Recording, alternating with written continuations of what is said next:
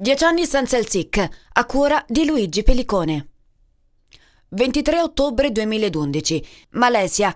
Marco vuole vincere ed è il consueto approccio da guerriero alla corsa. Secondo giro. Sick, in piena bagarre, nel tentativo di non lasciare cadere la moto, scivola a terra, tradito dalla perdita di aderenza dell'anteriore e taglia in due la pista. Da dietro arrivano Edwards e Rossi, impatto inevitabile. Simoncelli perde il casco e resta immobile sull'asfalto. Alle ore 11.07 la comunicazione del decesso. La MotoGP perde un campione, gli appassionati un idolo. Già, perché il Zic era un motociclista sui generis. Piedi e mani troppo grandi per domare una 800 cilindri a quattro tempi, capace di sviluppare 240 cavalli di potenza. Eppure Simoncelli correva, correva, rideva, vinceva e rideva, un po' furbetto, un po' eroe, anche per quella zazzera che lo identificava. Per favore, non mi chiedete dei capelli, eh? Non so perché li porto così, ma non li taglio, sono più famosi di me.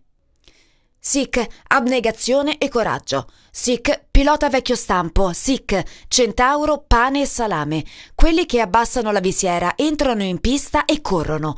Quelli che in curva, aggrappati alla moto, aprono il gas per primi e frenano per ultimi.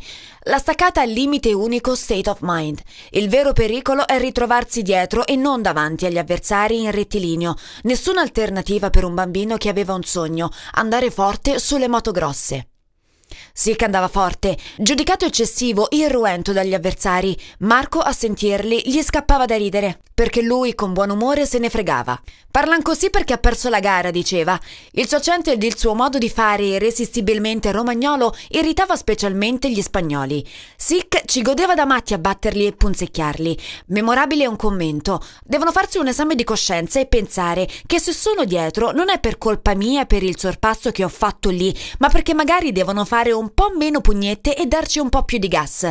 Semplice, come il modo di intendere la vita, pochi fronzoli. Quando andiamo a fare la spesa al supermercato e compriamo quello che ci piace senza guardare il prezzo, quello è già essere ricchi, commentava.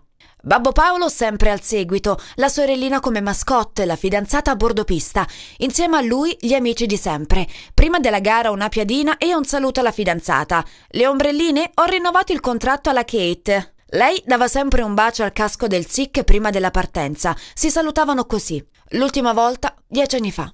Nel rivederle quelle immagini si prova ancora un profondo senso di ingiustizia.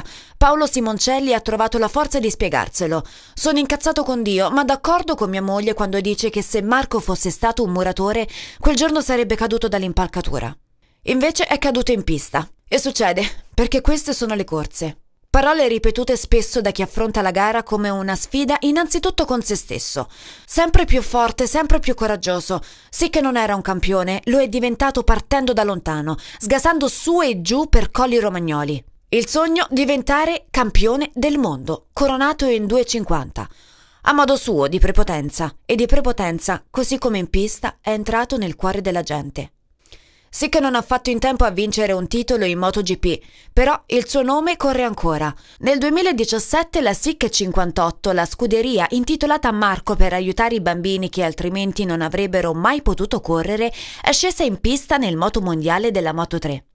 Che peccato non vederlo in griglia. Immaginiamo la risposta scanzonata del SIC. Dio boh, son le corse.